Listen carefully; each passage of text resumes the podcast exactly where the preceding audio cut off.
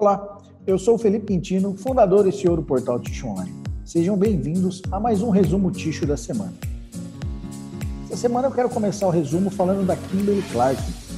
A Kimberly lançou um novo papel higiênico neve com fórmula livre de fragrâncias, corantes e parabenos.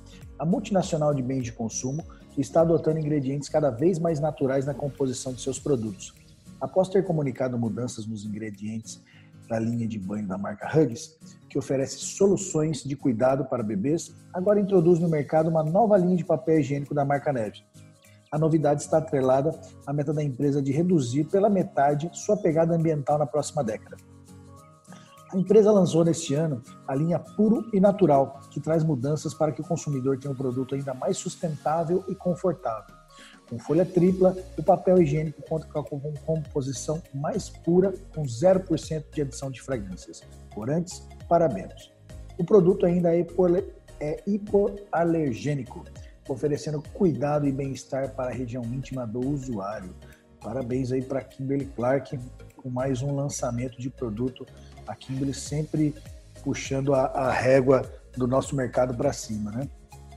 Muito legal isso, agregando valor no papel ticho. Ainda sobre a Kimberly Clark, a Kimberly anunciou uma parceria para reduzir o uso de plásticos.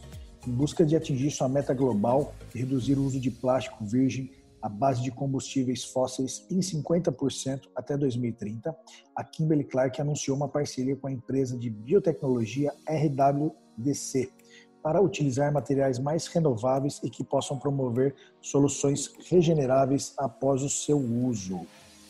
Legal, Kimberly. Parabéns pela iniciativa. Uma notícia sobre a Santer. A Santer adota tecnologias de segurança visando a proteção de dados.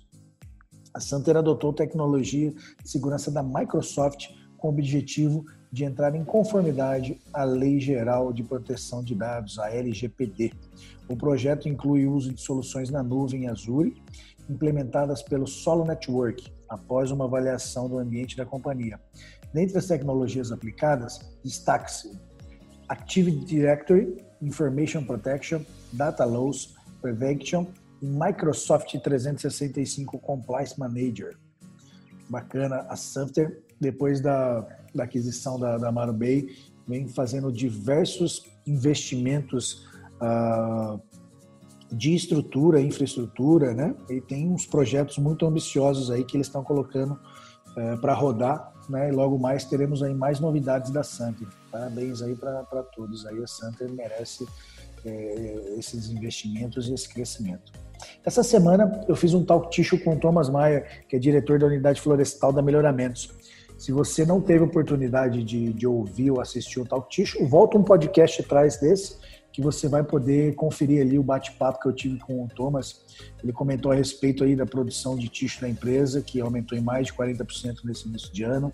Como que a Melhoramento está se preparando para atender as novas exigências de mercado.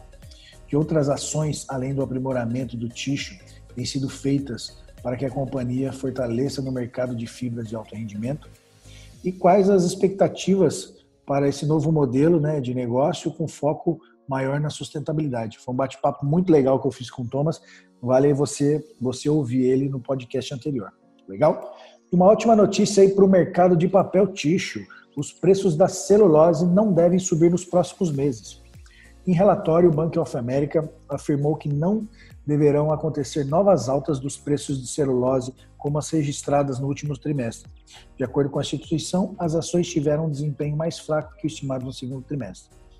O Bank of America ainda defende que os maiores ah, impulsionadores de preço da celulose estão limitados nesse momento. Mais potenciais interrupções de fornecimento ou produção não planejada são sempre capazes de dar um novo fôlego às ações. A celulose, ah, nós estamos analisando aí e vendo o mercado, né? Todo mundo estava um pouco apreensivo, mas os estoques na China começaram a aumentar. Então a tendência aí é que a gente tenha chego num nível máximo de preço para esse ano da celulose. Então, a tendência é que ela fique estável aí. E aí, no final do, do, do terceiro trimestre, início do quarto trimestre, a gente está enxergando uma tendência aí que ela comece a baixar. Tudo ainda é especulação, depende da China, depende né, do, do, do cenário macroeconômico, Vamos ver o que, que vai acontecer, mas a expectativa é boa, que ela pare de subir, comece pelo menos ficar estável.